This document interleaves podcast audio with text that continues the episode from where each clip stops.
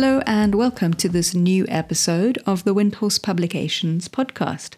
My name is Dhammamegha, and we have great pleasure today in a conversation with Sagaraghosa Rosemary Tennyson, who has just written a book called Starting on the Buddhist Path that will be available in September 2023. And it was really good to talk to Sagaraghosa about her own start on the Buddhist path and all of the things that uh, she's found helpful in the courses that she's taught to people new to Buddhism. Uh, thinking about what do you need to know and what helps in terms of reflections and exercises and knowledge uh, to get going if you're interested in Buddhism and you want to know more and you want to explore how the teachings and practices of Buddhism can change your life. So I really hope that you enjoy this conversation. So here I am with Sagaraghosa. Hi, Sagaraghosa. Hi, Megha. Yeah, so I'm speaking to you today because we're about to publish a book of yours. Um, and it's called Starting on the Buddhist Path An Introduction. But before we get to the book, it would be really nice. Why don't you just tell us a little bit about yourself, where you are, who you are, your beautiful name? right, so I'm at the moment in Cambridge, England, uh, in my flat where I live with my husband. Uh, my name means she whose voice is like the ocean which is a lovely name. I really love that. Um, I always sort of say, you know, I, am always afraid it uh, sort of creates expectations. what does the ocean part of that mean? You know, what, what is the ocean referring to? Uh, well, another way of actually of um, translating it is she who communicates from the depths. Ah, okay. I can see why there would be some expectation. yes, that's right. This is an expectation, and and um, I was given it really after a solitary I had, where I was near the sea and really had some um, uh, insights really from watching the sea and the beach, which actually I talk about in the book. You do, yeah. Yes. So mm. my name comes from that. Mm, lovely. Well, we'll see what, how well we can do in speaking about and from the depths today. Yes. um, but I was just thinking, it's um, it's a book for people who are just, I suppose, starting some kind of process of discovery, learning the Dharma, trying to get interested in Buddhism, but don't necessarily know that much about it. Um, and it made me think about like who were you? Where were you when you were in that position? Yes. Well, I came across the Dharma to, to, just a slight extent when I was probably in my early 30s. And um, I was a tutor on an open university summer school. And one of the other tutors had just been on a Zen retreat and told me about it. And I was just fascinated. So that sort of piqued my interest, and I was looking then for books. And there was very little around. I was mostly looking for Zen books. Um, what was it uh, about the, the retreat that was so fascinating that you heard about it? Um, I think it was a different way of seeing things. I can't remember now exactly what that was, but it just sounded so fascinating. Um, so, yeah, so I just wanted to know more. Um, and that was sort of continued for many years until my children had grown up and um, and I was having a sort of uh, a time at work where I was having to think about what was important in my life. And I decided that actually what was important was um, to live my life well. I wasn't quite sure what I meant by that, but you know, I, I realised that was actually more important than getting promotion. Um, I did get a promotion, but I I um, decided that I would explore my interest in Buddhism a friend had gone along to the Cambridge Buddhist Centre, and so I thought I'd go and learn how to meditate. I was actually reading a Buddhist book at the time, um, uh, but I was finding it really difficult to know how to meditate from a book. So I went along and I really enjoyed the classes. It really made a difference to me. Um, so I did two meditation courses and then went on to do a Buddhism course, which was very well done. But, um, you know, I wanted to do some reading, and there were very few books that the teacher could recommend, very little available. Um, and although it, the the course I did on Buddhism, it sort of picked out various themes, I just felt I didn't know how it all went together. I really wanted to see something which sort of had to, took a bigger perspective. I think. Mm. And it's interesting in the book that you've written, starting on the Buddhist path, you uh, you don't actually teach meditation in it. No, that's right, and that that's deliberate. Just because it is very hard to teach meditation from a book. It's hard enough to teach about the Buddhist teachings on the in a book. Um, but meditation, I just felt, and also there's a lot available. There are some good apps you can use, and uh, there are some books available. So eh, there isn't the lack that there is in actually starting to learn about Buddhism. Hmm. So um, yeah, you you put quite a few links to various resources in the book, don't you? And you have these sort of two guided audio meditations for people who want to um, sort of start on that. But but as you say, this is primarily a book about Buddhism and the Buddhist path. I think there's some really lovely things about this book. It's one of the reasons why we we really wanted to publish it was that um, you start in a really interesting way about what it means to study Buddhism, like how studying Buddhism or learning about Buddhism or the Buddhist path is quite different to learning other kinds of things.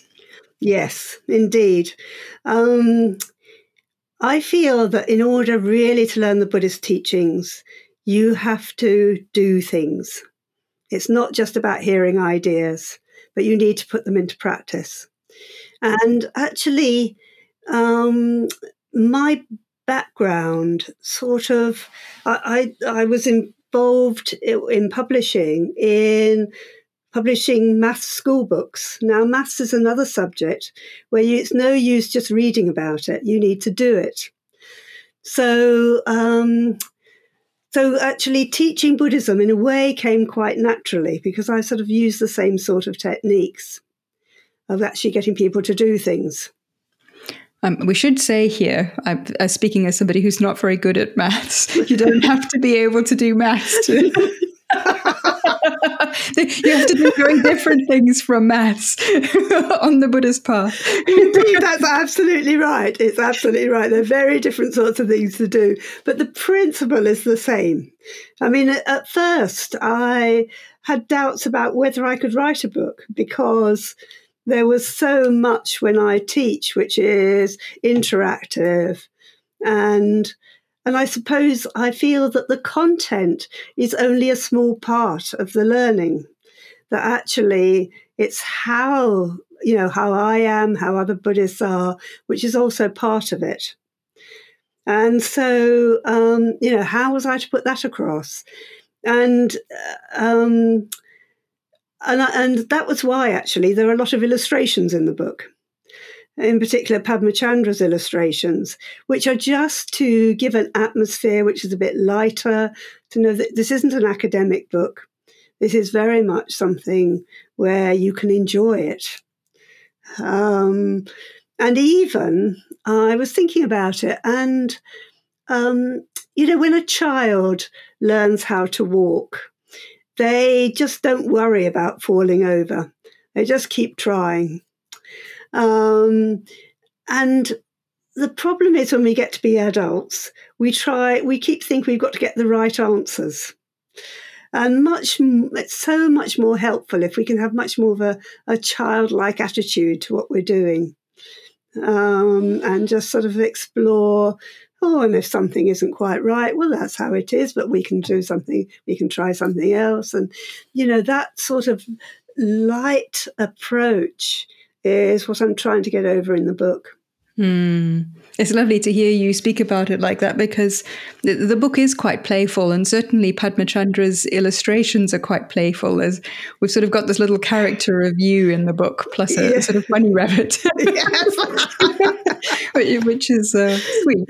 I mean, it's definitely a book for adults, right? It's not a children's yeah, book, not a but, children's book, but there is something about um, calling upon our, the way that we actually learn, which is so experimental, isn't it? And it is, it is, yeah. it is absolutely. And I think you know, certainly for me, when I started and I started looking at what happened in my mind, I just think, oh no, you know, and I could feel quite bad about it. Um, so, you know, it's helping people, you know, to just feel that whatever they're experiencing, that's okay. Mm. I remember the first time I um, did I was actually visiting a, a retreat center and I did a sort of weekend meditation retreat. And it was the first time I'd done a fair bit of meditation enough that I could really start to see what was actually happening in my mind as opposed to the very serious and sensible things I thought was happening in my mind. And I remember just laughing for most of the second afternoon like thinking like um, in a, in a nice way, like how ridiculous the mind is. It's just running around all over the place and doing this and doing that. Absolutely, mm. absolutely. And it's sort of interesting, you know, the first time people try meditating, you know, just to say, well, you know, did you learn that your mind just wanders all over the place? You know, that's the first learning, really.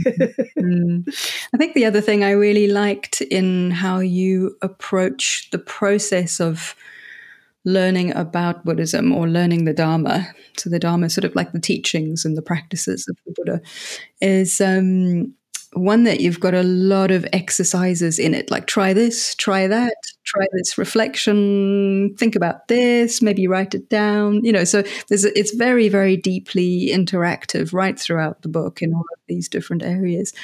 But the other is this basic idea, which is intrinsic to the Dharma that it's you're going to be changed by the process of learning. Absolutely. Absolutely. It really makes a difference to you if you if you practice. Um, and I'm I mean what really it's what what is what's so um, encouraging when you teach the Dharma to beginners. You see people change in a very positive way. Um, and, and what I've found, you know, I've taught for many years that, you know, sometimes I have people come up to me and say, thank you for changing my life, which is an amazing thing. I mean, actually, it's the Dharma that's changed their lives, but, you know, it's come through these classes. What kind of changes do you see? I mean, not to, you know, not necessarily. You won't necessarily guarantee to have these changes. If no, no, no. but what do you, you know, what what kinds of things happen? I think you can. I mean, one thing is having a bigger perspective. Um, so I was very struck. Actually, one woman recent, fairly recently, came up and I was actually sitting in a cemetery with a friend, and she came and knelt in front of me and said, "Thank you for changing my life." And um, I said, you know, I was really pleased to hear that, you know, it, it had been very worthwhile for her. And she said, and it's changed the lives of all the people I come in contact with. And I thought, ah, you know, that's something she has learnt. She's learnt that she's not separate, that what she does affects others. Um, and I felt really moved by that. Um, so yes, uh, you know that's that's one thing. I think um, I think just coming to see that the way that your your mind works, the way that you can be very critical of yourself, is actually something which affects other people too, and that um, you don't have to take it so seriously. That can be a wonderful thing to realize so many so many people also um, just well, uh, it's it's probably always true, but the particular forms of stress that we live with at the moment, and and and the certain kinds of pressures on our mind by information, social media, concerns about the world. You know, there's a there's a lot of uh, a lot of people are experiencing a lot of stress, and um, there's this core Buddha's teaching about interconnectedness or co production. And the way you go into it is via stress and our experience of stress. Maybe you can just say a little bit about how you do that because I found it really helpful. Yes, good. Um, so, yes, it all actually it all came out of um, I was teaching at work. I had a meditation class at work, and having had a sort of realization about um, conditions being very important, I wanted to bring it into work. So I thought everyone there is feeling quite stressed. So let's just look at what factors there are which make people feel more stressed. And they, of course, they had no trouble coming up with lots of factors. You know, um, you know they don't have enough time. That people are expecting too much of them that even you know that the sun isn't shining you know and it's wet and all sorts of things. So they came up with all these factors. And then we started exploring them further and seeing oh yes that's interesting. Um, so when you're stressed, does that make a difference the other way around? So when you're feeling stressed, for example, um, you don't sleep as well. Just as when you don't sleep as well, you feel more stressed. You feel you haven't got as much time. You know, so the the, the, the factors uh, go backwards as well, and then they all affect each other. Um, so we explored that. Um, so, um, you know, when you're not sleeping so well, you feel you haven't got so much time and, those, and so on. And this can feel, oh dear, you know, everything sort of is, is all um, coming together to bring about this stress. But then you sort of realize you just have to change one of these and everything gets a bit better. So, you know, it's, it, felt, it felt like a really good way in where everybody could understand. Um, and and in fact, it's even then um, is a way of looking at the Noble Eightfold Path, which is basically a way to reduce suffering. Well, sometimes that's translated as stress. So you've got all these different ways in which you can actually reduce that stress. Um, and certainly, I mean, that's that's one thing which can be really helpful when you're uh, studying Buddhism. And there's some great little um, sort of diagrams and exercises in a way to look at that patterning in one's own life. Yes, absolutely. In in your book, and and of course, the other side of that is positive factors also interact as yes, well as stressful factors. Absolutely. So you can also yeah. yes, you can also look at a diagram. Well, what actually nourishes you? And look at look at it that way round as well, um, which can be really helpful. Lovely. So there's this sort of um, division. Obviously, some some of our listeners will know this of uh, meditation, ethics, and um, wisdom or insight, if you like, and um, and often well, I mean, maybe kind of in the, the language of of mindfulness and stress reduction and these kind of ways in which sometimes Buddhism is used more widely. We think about something like meditation as a response to stress, don't we? Like if you calm down, if you, uh, you know, all of those things. If you get your mind to feel more positive or open or something, then you know you'll be less stressed and you'll be more happy. But I want to quote you on something. you say one of the most straightforward ways to reduce suffering for ourselves and for others is to act more ethically. Yes. So you're yes. coming at it in quite a different way. Absolutely. Absolutely. Um, I mean, in, in, fact, there's a lovely little um, quote from the Buddha where he talks about if we act more ethically, then we don't feel remorse. And then if we don't feel remorse, actually we start to feel more joy. So, you know, it's, um, it's very, ethics are very powerful. and I think what, what I say is, you know, in a way, acting more ethically is relatively straightforward. Yeah, we can all do a um, little bit of it. We can all do a little bit of it. And, you know, and in the book, I give lots of examples of just tiny things you can do to be a bit more ethical. And those can build up to really make a difference to you. Um, and it can sort of just make you feel um, sort of happier with yourself, as well as improving your relationships with others. Mm.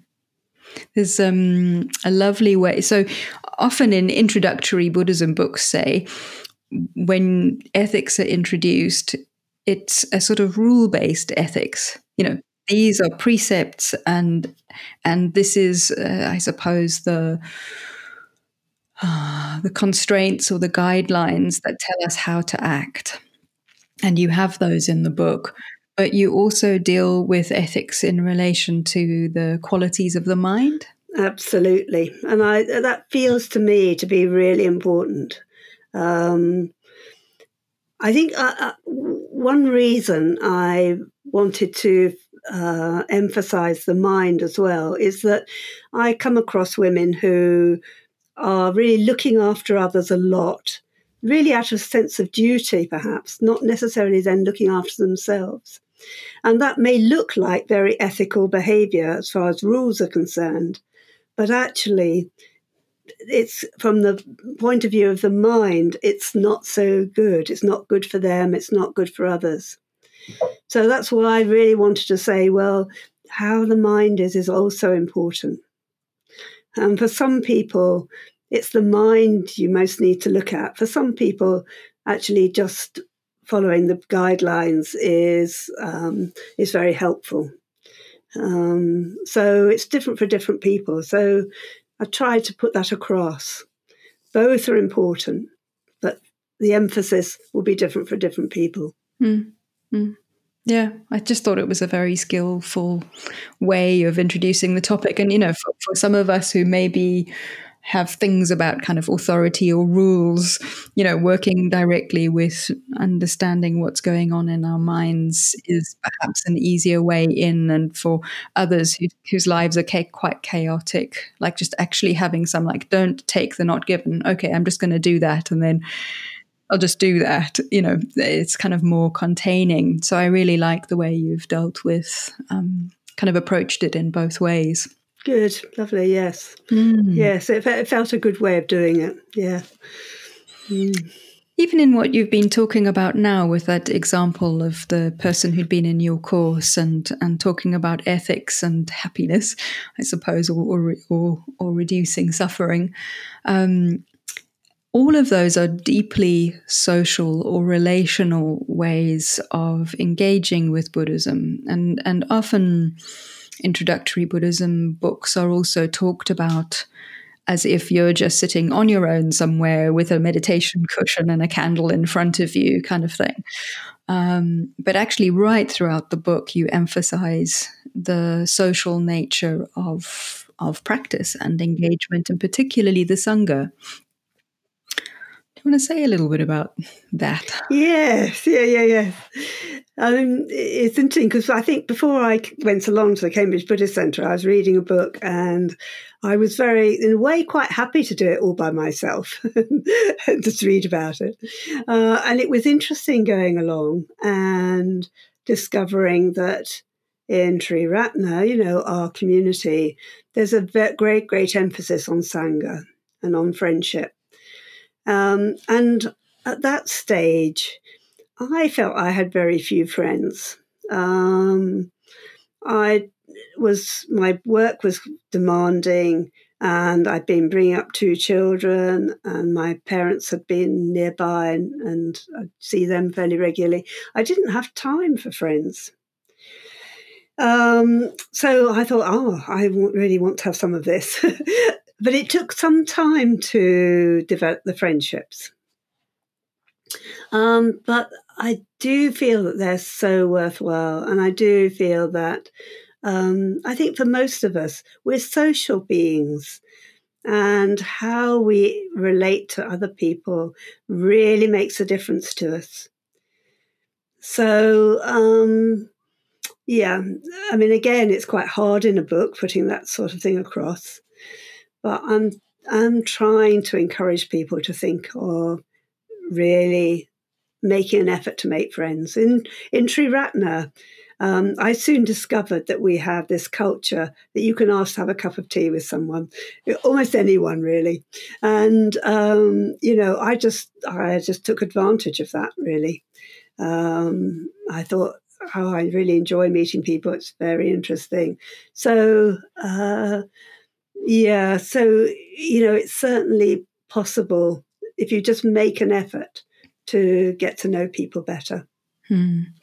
I'm also struck by um, you know this this thing of moving from an idea of buddhist practice as something you do on your own and maybe have experiences of some sort you know reflection or insight or meditation for example. Um, but then it's very easy to get up off your cushion and you know metaphorically kick the cat or you know like find actually that you've you've still got quite negative mental states going on or something. So friendship is not just a means if you like to self-awareness and ethical practice practice and sensitivity. It's also the kind of working ground of, of um, our mental states, isn't it? It is. It is indeed. Yes. I mean, friends are really useful. Um, uh, I mean, uh, you know, nowadays I spend a good part of my time meeting up with friends, which is, you know, delightful.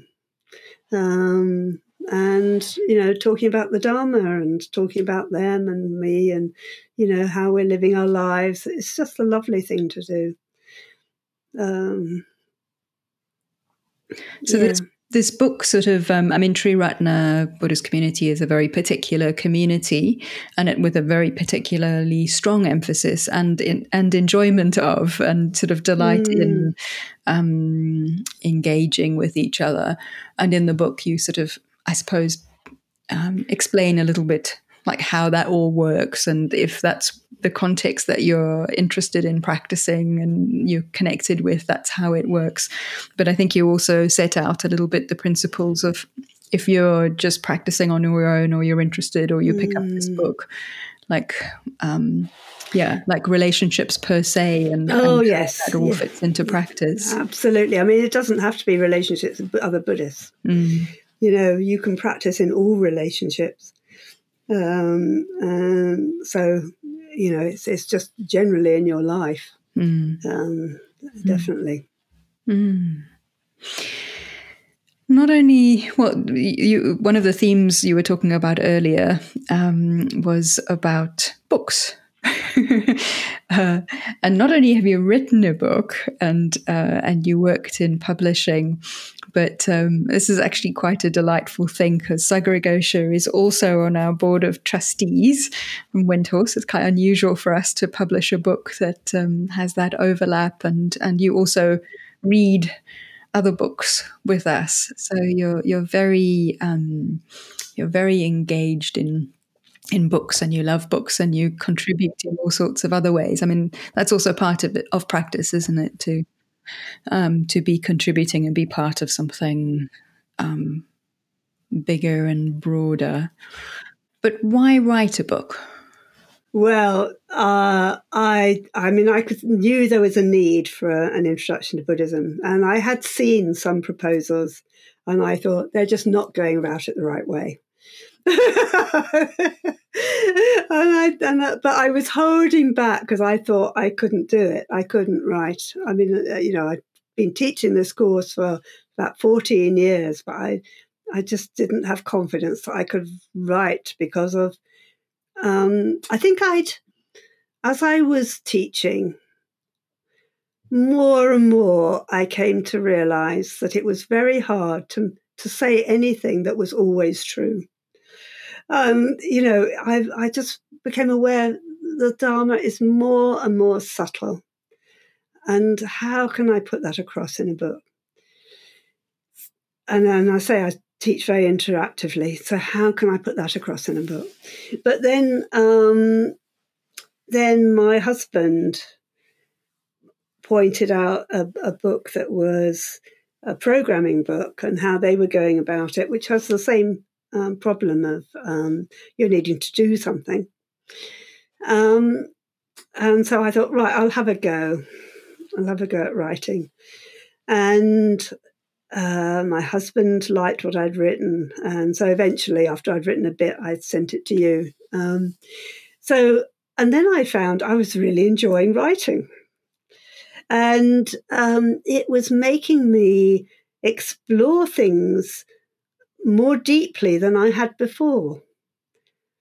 Um, because if you're writing about it, you can't just glide over things. You have to really think about is this true? Is this true in my experience? How is it true in my experience? And so I just write a little bit, then go away and reflect, and then write a bit more. I sometimes go and talk to my friends and say, "I'm, I'm talking about, I'm writing about this. You know, what's your experience?" Um, so I just found it so interesting. So I once I started, I really enjoyed it, and it, and I had this feeling I wasn't teaching anymore. I mean, there's COVID around, you know, it wasn't really possible to do much teaching anyway. Um, but I can do something for other people. Uh, and this is something I can do. Mm, a lovely um, motivation for it. You should also probably say that your your husband is not a Buddhist, so you were also he was also reading it in a way as a little bit of a outsider in the sense of of an introductory book to Buddhism, anyway.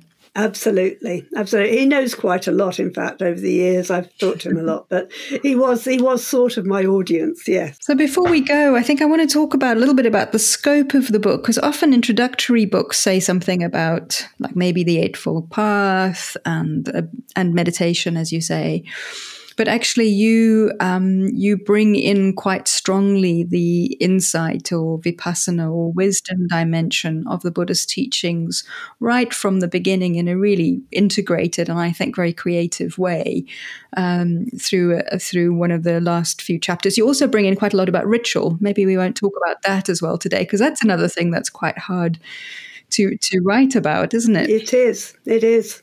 It is indeed. I, I, was a bit nervous about doing the ritual. And again, I think my friends helped. You know, if I found something they were doing, a little bit of ritual, which I could build into the book, I would I would put it in.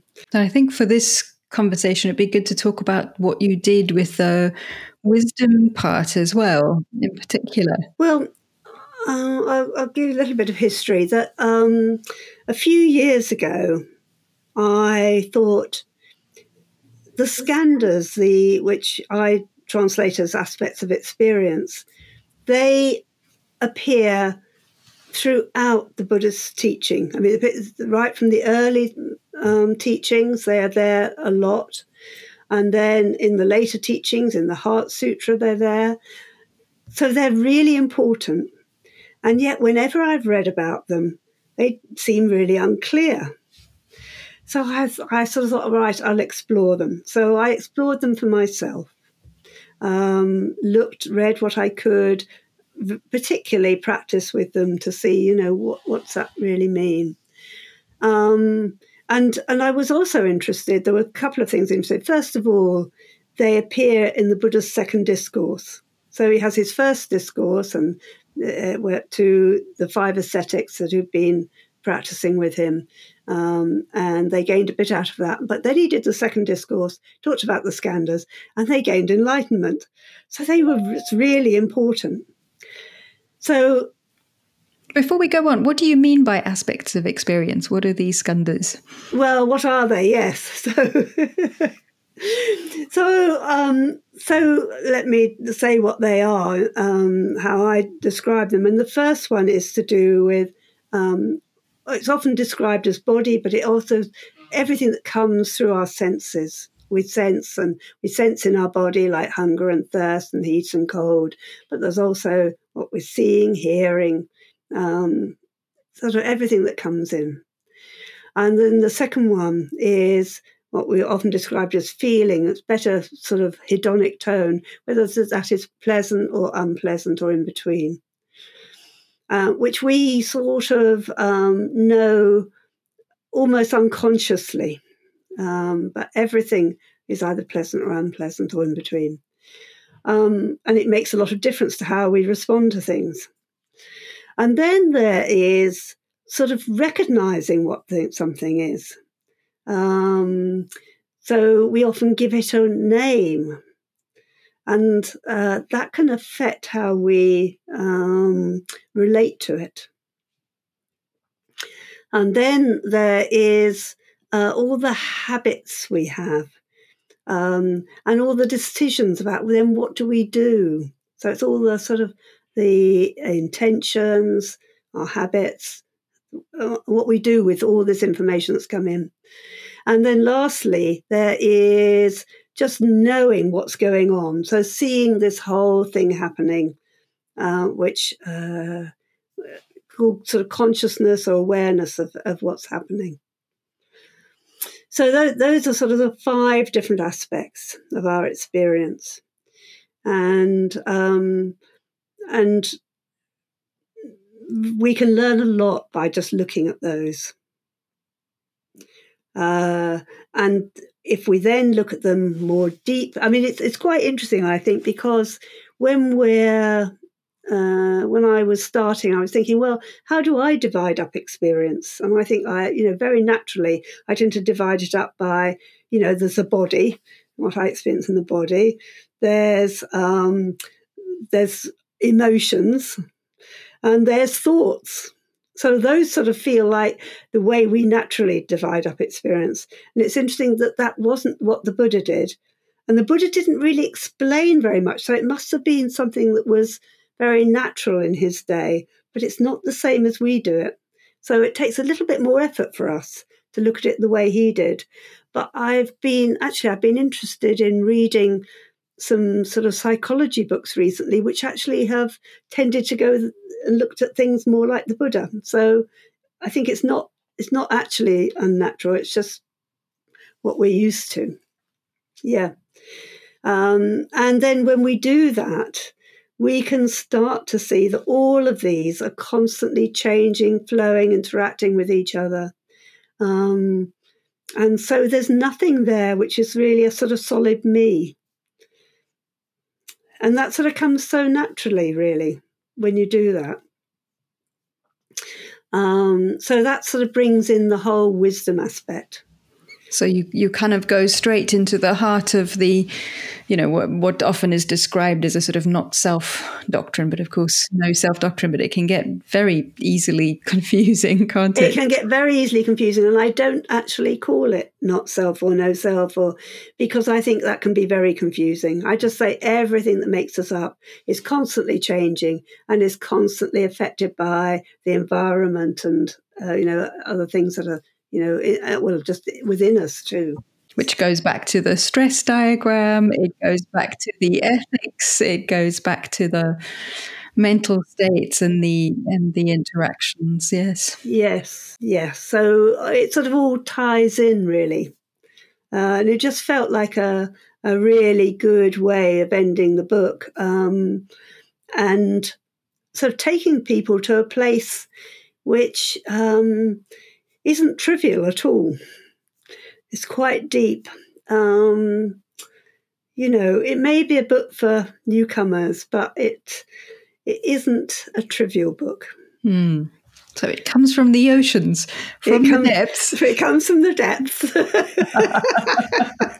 and people might be thinking by this point that it's an enormous book, but it really isn't. It's, no, it isn't. uh, it's very. Um, well, it's a very beautiful little book with all of these diagrams and charts and illustrations and photographs. And, you know, so it's got a lot of um, visuals in it, but it's actually a very, very short book. And a lot of it is made up with these sort of exercises and, and ways in which you can examine all of these processes yourself and you know it's it's not a it's not an intimidating tome no it just happens to be one that takes you to the deeps that's right Absolutely. what are you hoping for the book? I want it to make a positive difference to people's lives. Uh, you know, and as many people's lives as possible. That's that's what it's about. May it be so. Yeah, it be so. Thank you, Sagaraghosa. It's been really, really lovely talking to you about your book, and I wish you all the best with it. Um, this podcast will come out just a little bit before it's published, uh, just to give people a bit of a taster, and then and then you can go out and get your own copy. So there's going to be in an ebook format and in a and in a print book, full color, uh, quite small, not not too not too expensive, hopefully accessible book um, that you can look at on your own or with friends. Really. Thank you so much, Sagaraghosa. Oh, thank you, Dhamma It's lovely talking to you. Windhorse Publications is part of the Triratna Buddhist community, and this podcast is sponsored by Future Dharma Fund, a Buddhist fundraising charity which helps fund Dharma projects across the world, including ours. If you're enjoying the podcast, please consider donating to them to help them fund current and future projects like ours. You can find out more about Windhorse Publications by going to our website.